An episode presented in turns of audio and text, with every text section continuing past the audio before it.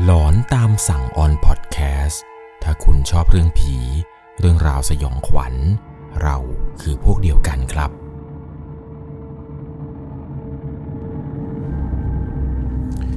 สวัสดีครับทุกๆคนครับ ขอต้อนรับเข้าสู่ช่วงหลอนตามสั่ง อยู่กับผมครับ 1 1 LC เรื่องราวความสยองขวัญใน EP นี้ที่ผมจะเล่าให้ฟังนี้นะครับ เป็นเหตุการณ์สยองขวัญที่เกิดขึ้นที่จังหวัดพิจิตร ที่จังหวัดนี้ครับมันจะมีอยู่หมู่บ้านหมู่บ้านหนึ่ง ผมขออนุญาตที่จะไม่เอ่ยชื่อนะครับ ว่าเป็นหมู่บ้านไหน เพราะเนื่องจากว่าผู้ฟังทางบ้านครับ ได้ส่งเรื่องราวสยองขวัญเข้ามาบอกกับผมว่า ครั้งหนึ่งเมื่อประมาณ8ถึง10 ปีที่แล้วเนี่ยเขามีโอกาสเดินทางกลับไปที่หมู่บ้านนั้นครับที่เขาเนี่ยจากมาตั้งแต่เด็ก ๆ และปรากฏว่า หมู่บ้านนั้นครับเขามีการเลี้ยงผีกันแทบจะทุกบ้านเลย เรื่องราวสยองขวัญที่จะเป็นอย่างไรนะครับ ใน EP นี้ ก่อนอื่นเนี่ยผมต้องบอกก่อนว่าจะต้องใช้วิจารณญาณในการรับชมรับฟังกันที่ดีๆ แล้วก็ต้องกราบขออภัยนะครับ กับเสียงที่มันแปลกๆหน่อย เพราะว่าตอนนี้ผมเป็นหวัดครับ เสียงมันอาจจะแปลกๆสักนิดนึงนะครับ ยังไงถ้ามันขาดรถผู้ฟังไงเนี่ยก็ต้องขออภัยจริง ๆ เรื่องราวในวันนี้ครับเป็นประสบการณ์สยองขวัญที่ส่งมาจากผู้ฟังท่านหนึ่ง ผมขออนุญาตใช้นามสมมติว่าคุณบีนะครับ คุณบีเนี่ยบ้านเกิดอยู่ที่จังหวัดพิจิตร แต่ว่าเขาเองกับครอบครัวเนี่ย ได้ย้ายมาอยู่ที่พัทยาตั้งแต่สมัยเขายังเด็กๆประมาณ 6 ขวบ 7 ขวบแล้วล่ะครับ ที่บ้านเนี่ยทำธุรกิจร้านอาหารอยู่หลายร้านในพัทยานานๆทีครับถึงจะได้กลับไปที่พิจิตรกันจำได้ดีว่าตอนช่วงเขาอายุประมาณ 13 ปีถึง 14 ปีนี่แหละ คุณตาที่มีศักดิ์เป็นพ่อของแม่เนี่ย แกเสียชีวิต แกเสียชีวิตด้วยโรคชราจู่ๆแกก็นอนหลับแล้วก็เสียชีวิตไปอย่างสงบญาติๆก็ได้มีการโทรแจ้งกันครับว่าตาเสียแล้วนะ กลับมาทำศพกันมาช่วยๆกันหน่อย ซึ่งตัวของคุณบีเองเนี่ยเขาจะต้องไปรับหน้าที่ในการบวชหน้าไฟ สมัยนั้นเนี่ยก็เรียนอยู่ที่พัทยาเนี่ยก็ต้องไปรากิจกับโรงเรียนทำเรื่องนู่นนี่นั่นอะไรต่างๆ เพื่อที่จะเตรียมพร้อมในการกลับไปพิจิตเพื่อไปบวชให้กับคุณตาเป็นครั้งสุดท้าย ซึ่งปกติทุกครั้งเวลากลับพิจิตเนี่ยพ่อกับแม่จะมีการวางแผนการเดินทางกันอย่างดี เพื่อให้ไปถึงที่หมู่บ้านที่จังหวัดพิจิตรนี้ในช่วงเวลากลางวัน และปู่ย่าตายายเนี่ยก็กำชับตลอดว่า ถ้าจะมาอย่าเกินหนึ่งทุ่มพอไปถึงที่พิจิตเนี่ยก็จะต้องไปตลาดไปซื้อข้าวซื้อของมาไหว้เจ้าที่ที่บ้านไหว้บรรพบุรุษ แล้วก็ต้องซื้อของสดเนี่ยมาไหว้กะที่เลี้ยงเอาไว้ กะในที่นี้เนี่ยก็คือผีกะนั่นเองครับ ที่หมู่บ้านเขาเนี่ยจะมีการเลี้ยงผีกะ เพื่อเอาไว้ปกป้องจากผีกะตัวอื่น หรือพวกสิ่งที่ไม่ดีเนี่ยมันจะเข้ามาในบ้าน เพราะว่าหมู่บ้านของเขาเนี่ยนะครับ มันมักจะมีผีกะ หรือหลายๆคนเนี่ยจะรู้จักกันในนามพวกผีปอบผีอะไรที่มันแบบน่ากลัวน่ากลัวเนี่ยเยอะมาก บางบ้านเนี่ยเขาก็จะเลี้ยงกะเอาไว้เพื่อพืชผลทางการเกษตรต่างๆ หรือจุดประสงค์อื่นๆ แต่ผีกะบางตัวเนี่ยมันมาจากไหนก็ไม่รู้ มันเป็นพวกกะที่ไม่มีบ้าน ผีกะพวกไม่มีบ้านเนี่ยมันจะเป็นผู้ผีกะเล่ร่อน มันจะดุแล้วมันก็น่ากลัวมากๆ คือปกติในเวลาตอนกลางคืนเนี่ยคนในหมู่บ้าน พอฟ้าเริ่มมืดก็จะพากันเข้าบ้านกันแล้วนะครับ ไม่มีคนออกมาเพี้ยนพ่านบนถนนแล้วเนื่องจากว่า มีคนหลายคนเนี่ยโดนพวกผีกะเนี่ยทำร้ายหลายศพมากๆ ที่ต้องตายเพราะพวกผีกะที่มันไม่มีบ้านพวกนี้ ชาวบ้านเนี่ยไม่รู้จะทำอย่างไร เพราะเนื่องจากว่าผีกะพวกนี้ที่เป็นผีกะเล่ร่อนเนี่ยมันมีเยอะกันจริง ๆ ยุคสมัยนี้เนี่ยถ้าจะหาคนมาปราบเนี่ยก็คงเป็นไปได้ยาก ก็เลยต้องปล่อยเลยตามเลย แต่ละบ้านก็มีการป้องกันของแต่ละบ้านนั่นแหละครับ นั่นก็คือเลี้ยงกะเอาไว้ เพื่อป้องกันพวกผีกะข้างนอกมันอีกที เรื่องสยองขวัญเนี่ยมันมาเกิดขึ้น เมื่อตอนที่คุณตาเขาเสียนี่แหละครับ และพ่อกับแม่แล้วก็น้าเนี่ยจะพากันกลับพิจิตเพื่อไปช่วยงานศพของคุณตา ตอนนั้นเนี่ยรวมตัวที่บ้านเขา แล้วก็จะพากันขับรถไป 3 คัน พ่อเขาเนี่ยขับคันหนึ่งน้าเนี่ยขับคันหนึ่งอีกหนึ่งคันเนี่ยอาของเขาเป็นคนขับ กลับพร้อมกันหมดเลยทั้ง 3 คัน และด้วยความที่ว่ารีบกลับเนี่ย เพราะเนื่องจากว่าเป็นห่วงคุณยาย แกเนี่ยอยู่คนเดียว กลัวว่าจะซึมเศร้าหรือจะเป็นอันตราย เพราะว่าสูญเสียตาผู้เป็นที่รัก กินอยู่ร่วมกันมากว่า 60 กว่าปี เลยไม่ได้คิดถึงเรื่องแผนการเดินทางเท่าไหร่ พอรู้ข่าวว่าตาเสีย พ่อกับแม่ก็รีบปิดร้านออกเดินทางกันเลย ตอนนั้นเวลาประมาณ4ี่โมง ปัญหาคือจะไปถึงพิจิตตอนตีหนึ่งแล้วก็ตีสองเลย ซึ่งมันขัดกับที่ปู่ย่าตายายเคยบอกเอาไว้ ว่าอย่าเข้ามาในหมู่บ้านตอนช่วงเวลากลางคืน ตอนที่ออกเดินทางนี่แหละครับ พอถึงช่วงที่จะใกล้เข้าหมู่บ้านเนี่ย คุณบีเองก็เลยขอพ่อครับไปนั่งอยู่หลังกระบะ เพราะเนื่องจากว่านั่งอยู่ในรถเนี่ยเขารู้สึกว่าเวียนหัวอยากจะออกไปสูดอากาศข้างนอก ก็เลยขอพ่อไปนั่งอยู่ตรงหลังกระบะ ใครที่เคยนั่งรถหลังกระบะเนี่ยจะรู้ครับ เวลากลับบ้านต่างจังหวัดเนี่ย มันจะได้บรรยากาศแบบฟิลลมเย็นๆตลอดข้างทาง ดูนู่นดูนี่อะไร มันจะสบายกว่านั่งในรถ ตอนนั้นเนี่ยพ่อก็พาขับเข้ามาเรื่อยๆนี่แหละครับขับกันมา 3 คัน น้าเนี่ยขับคันหน้า คุณอาเนี่ยขับคันกลาง ส่วนตัวเขาเองเนี่ยพ่อเนี่ยขับคันหลัง ขับตามกันมา 3 คัน ในช่วงจังหวะที่รถเนี่ยกำลังแล่นเข้ามาในหมู่บ้านนี้ เขาก็เริ่มรู้สึกว่ามันเย็นแปลกๆ ระหว่างที่ขับเข้ามา เหมือนกับจะมีสายตานับสิบคู่ มองจ้องเขาตลอดข้างทาง บางจังหวะเนี่ยเหมือนมีคนวิ่งตัดถนนไปตัดถนนมาหนำซ้ำความรู้สึกตอนที่ขับผ่านในจุดที่มืดๆเนี่ย แล้วพอมองออกไปไกลๆ มันเหมือนกับมีใครกำลังพยายามวิ่งตามรถ แต่พอมองดูดีๆ มันกลับไม่เห็นอะไรเลย ความรู้สึกนี้เนี่ย มันทำให้คุณบีกลัว ตอนนั้นเนี่ยก็เริ่มกอดเข่าครับ แล้วก็หลับตาปีเลย พูดในใจว่าเฮ้ยรีบถึงบ้านสักทีเธอถึงบ้านสักทีเธอไม่เกินอึดใจก็ถึงบ้านครับ พอมาถึงเนี่ยก็รีบขนข้าวขนของกันเข้าบ้าน เข้าห้องนอนของใครของมัน ตอนนั้นเนี่ยน้ำก็ยังไม่ได้อาบ ราะเนื่องจากว่าเขาเองเนี่ยกลัว แล้วก็ไม่กล้าที่จะบอกใคร แต่เหมือนพ่อกับแม่น้าแล้วก็อาเนี่ยจะรู้ เขาก็เลยเดินมาบอกกับคุณบีครับว่า บีลูกไม่เป็นไรแล้วถึงบ้านแล้ว พวกมันทำอะไรเราไม่ได้แล้ว นอนเถอะพรุ่งนี้มีงานต้องทำเยอะ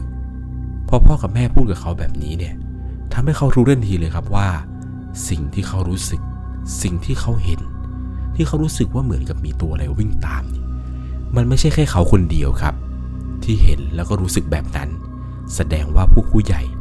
เขาก็รู้เหมือนกันว่าถ้าเกิดเข้ามาในหมู่บ้านตอนกลางคืนเนี่ย จะได้เห็นแล้วก็เจออะไร แต่เรื่องมันยังไม่จบแค่นี้เลยครับ หารู้หรือไม่ ปกติแล้วเนี่ย ตอนที่กลับมาถึงที่พิจิตที่บ้านเนี่ย มาถึงก็จะไปไหว้บรรพบุรุษไหว้เจ้าที่ไหว้ผีกระเพื่อขอปกป้อง แต่วันนี้เนี่ยมาดึกหน่อย ทุกคนไม่ได้มีการไปซื้อข้าวซื้อของเตรียมอะไรกันมาเลย มาถึงเนี่ยก็ขนของ พ่อแม่นะอาอาบน้ำเข้านอน ยังไม่ทันได้ไหว้อะไรกันเลยค่ำคืนนี้ครับหลังจากที่ทุกคนเนี่ยหลับกันไป อยู่ๆเลยก็มีเสียงวิ่งรอบทั่วบ้านเลย เสียงเนี่ยเหมือนกับมีคนวิ่งนับสิบคนนะครับเสียงเป็นฝีเท้าปุ๊บปุ๊บปุ๊บปุ๊บปุ๊บปุ๊บทำให้คุณบีเนี่ยต้องตื่นขึ้นมา เพราะว่าเสียงนี้เนี่ยมันดัง บวกกับว่าเขาเองเนี่ยนอนไม่ค่อยหลับด้วยในช่วงนั้น สักพักหนึ่งเขาเนี่ยเริ่มได้ยินเสียง เป็นเสียงเหมือนกับมีคนเนี่ยเอาเล็บไปขูดกับรถนี่แหละครับ เสียงลากยาวฮืดเหมือนกับเอาเล็บไปขูดกับเหล็กนะครับ เสียงเนี่ยลากไปเรื่อยๆเรื่อยๆและสักพักหนึ่งได้ยินเสียงเหมือนมีคนขย่มรถเสียงกึกกักกึกกักกึกกักกึกกักแป๊บเดียวนั่นแหละครับรถทั้งสามคันที่เขาจอดกันอยู่เนี่ยทั้งรถพ่อรถน้ารถอาเนี่ย ร้องเสียงดังลั่นเลยครับ ปี๊บปี๊บปี๊บสัญญาณการขโมยเนี่ยเสียงดังพร้อมกันทั้งสามคัน ตอนนั้นเนี่ยรถก็ร้องไฟก็กระพริบปิ๊บปิ๊บปิ๊บปิ๊บ เขาเองเนี่ยก็เลยตัดสินใจลุกจากที่นอนครับ แล้วก็จะเงื้อไปดูครับ ว่าทำไมรถของพ่อของน้าของอาเนี่ย ถึงมันร้องได้ขนาดนี้ เพราะในจังหวะที่โผล่ออกไปเนี่ย มันก็เป็นจังหวะเดียวกันกับที่ไฟหน้ารถเนี่ยมันกระพริบปุ๊บปุ๊บปุ๊บแล้วก็ได้เห็นกับพวกผีกะครับเต็มหน้ารถเลย มันอยู่กันประมาณ 5-6 ตัว บางตัวเนี่ยยืนอยู่บนหลังกระบะรถของพ่อ บางตัวเนี่ยมันอยู่บนหลังคา ตอนนั้นเนี่ยเขาตกใจมากครับ แต่หันไปดูข้างๆ พ่อแม่ น้าอา ก็ยืนดูเช่นเดียวกันครับ ทุกคนตอนนั้นเนี่ยรวมถึงตัวของคุณบี เห็นเป็นสายตาเดียวกันเลยครับว่าไอ้พวกผีกะเนี่ย มันมาวุ่นวายอยู่ตรงรถของพวกเขา ตอนนั้นเนี่ยแม่ตะโกนด่าแล้วก็สาบแช่งพวกมัน สักพักหนึ่งครับ ไอ้พวกผีกะพวกนี้เนี่ย มันก็ค่อยๆวิ่งหนีหายไป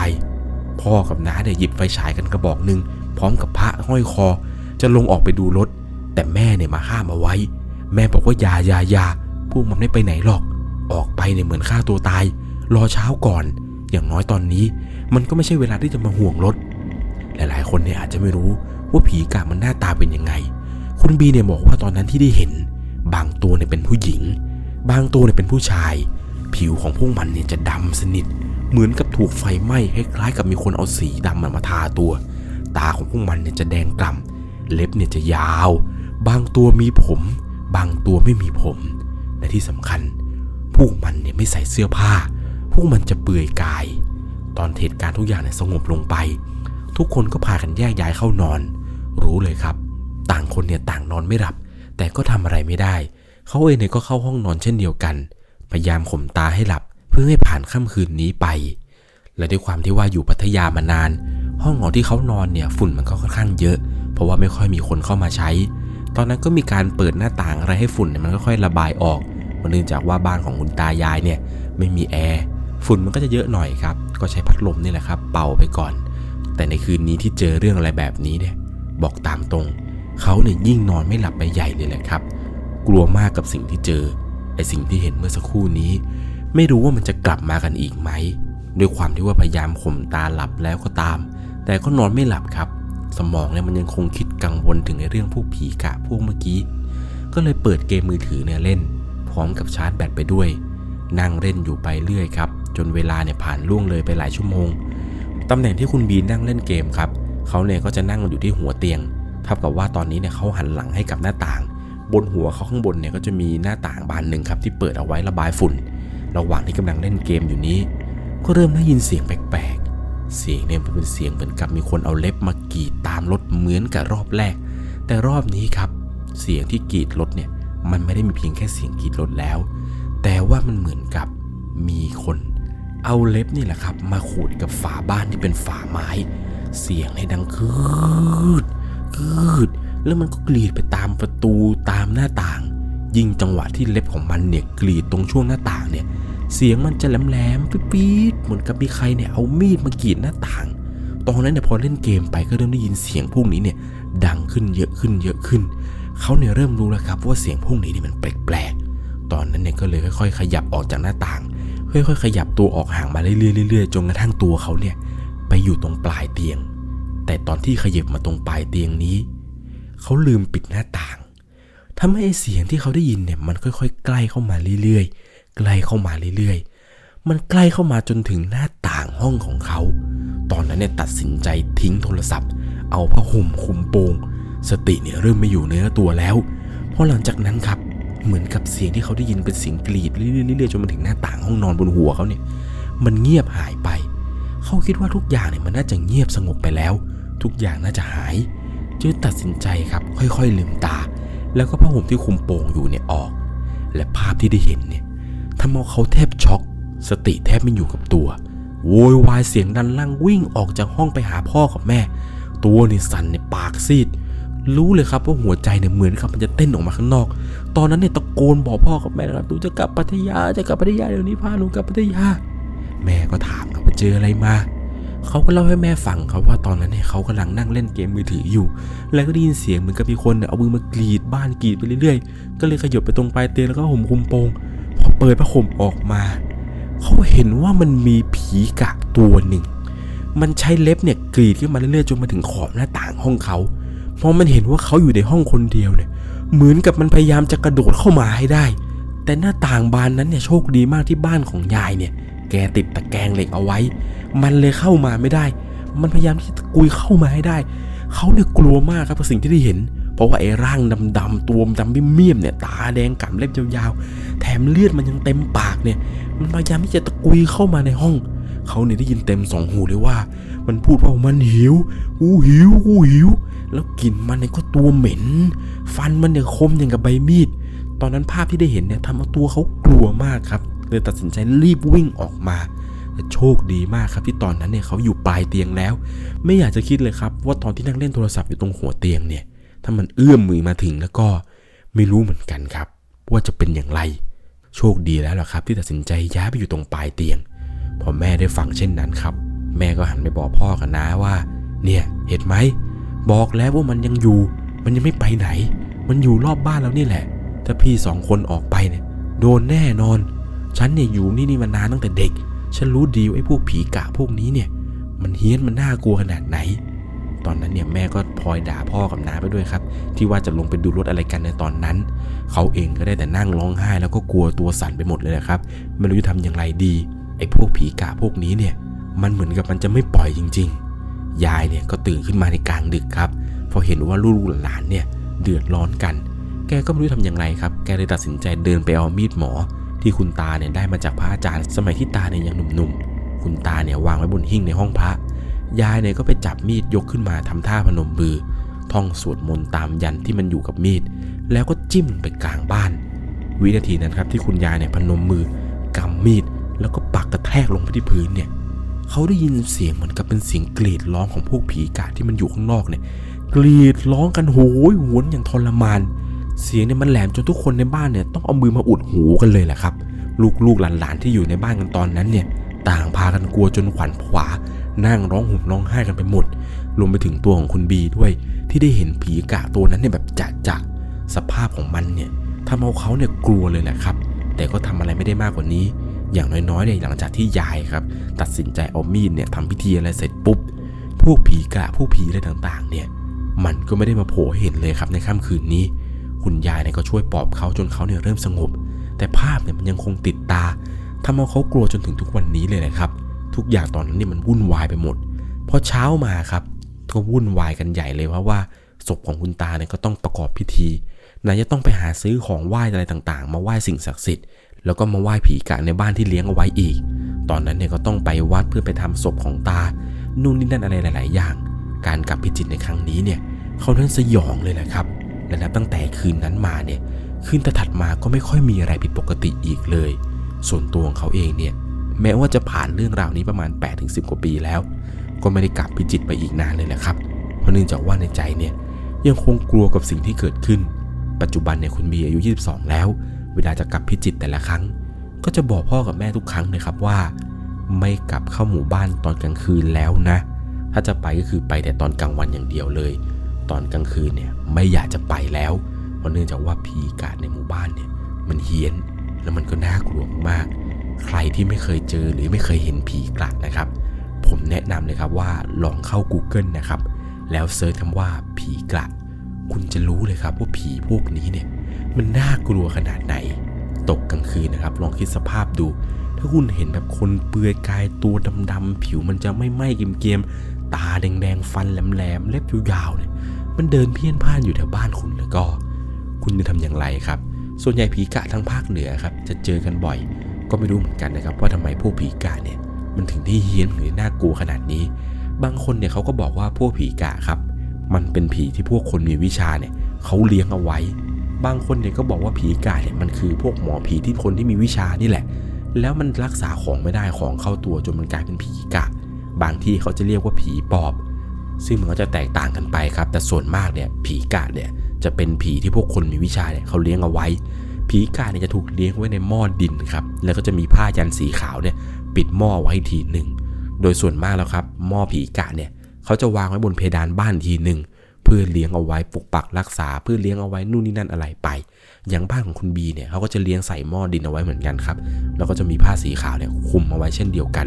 ผีกะของเขาเนี่ยจะเลี้ยงด้วยไก่สด เครื่องในสดอะไรต่างๆ แต่บางบ้านเขาก็จะเลี้ยงด้วยไข่ดิบวันละฟองครับ แล้วแต่ว่าแต่ละที่เนี่ยจะมีเลี้ยงกันแบบไหนผีกะเนี่ยจะนิยมกันมากครับ ในบรรดาของพวกคนเล่นของ พวกคนมีวิชาอะไรต่างๆ มันก็มีหลายอย่างครับผีกะเนี่ยมันแตกย่อยออกไปเยอะมาก ไม่ว่าจะเป็นผีกะป้านาง ผีกะดงผีกะอาคม ผีกะตระกูล ผีกะตายโหง แล้วก็นกเขาผีกะ ซึ่งมันเยอะมากครับผีกะพวกนี้เนี่ยแต่ละชนิดแต่ละสายเนี่ยมันจะมีลักษณะหน้าตาอะไรที่ไม่เหมือนกันเลย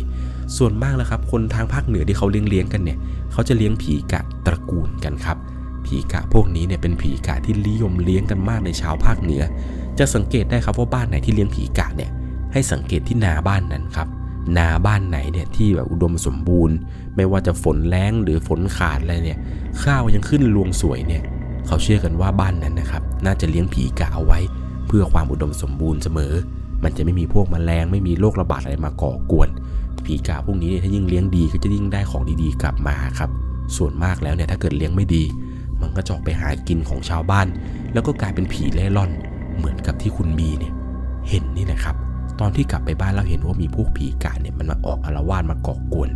พวกมันเนี่ยน่าจะหิวครับ ยิ่งถ้าเป็นพวกผีกะที่ไม่มีบ้านเป็นผีกะเล่ร่อนแล้วแล้วก็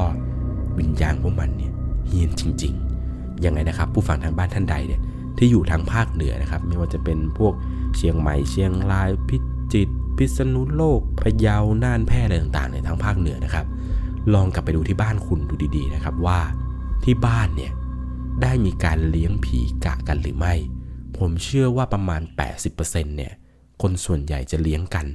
ลองกลับไปดูที่บ้านนะครับ ว่าบ้านของคุณเนี่ยมีผีกะเลี้ยงไว้หรือไม่ ถ้ามีอย่าลืมไหว้เขาด้วยแหละครับ ก่อนจากกันไปในค่ำคืนนี้ ถ้าคุณชอบเรื่องผี เรื่องราวสยองขวัญ เราคือพวกเดียวกัน ไม่แน่นะครับ ถ้าใครฟังคลิปนี้จบแล้ว ยังหาคำตอบไม่ได้ว่าเสียงกุกกักกุกกักภายในบ้านของคุณเนี่ย มันคือเสียงอะไร ลองไปดูดีๆนะครับ เผื่อบ้านของคุณเนี่ยพ่อกับแม่เขาอาจจะเลี้ยงผีกะเอาไว้ ลองไปดูก่อนครับ ถ้ามีเนี่ย คุณจะได้รู้ว่า เสียงที่คุณได้ยินตลอดค่ำคืน มันอาจจะเป็นเสียงของผีกะที่ท่านเนี่ยเลี้ยงเอาไว้ สวัสดีครับ สามารถรับชมเรื่องราวหลอนๆเพิ่มเติม ได้ที่ YouTube c h anel 1 LC ยังมีเรื่องราวหลอนๆที่เกิดขึ้นในบ้านเรา รอให้คุณนั้นได้รับชมอยู่นะครับ